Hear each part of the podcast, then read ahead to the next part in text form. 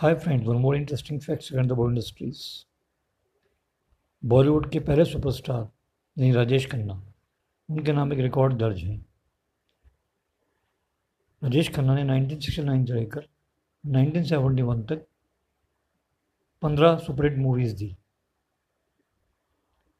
जो रिकॉर्ड आज भी कायम है।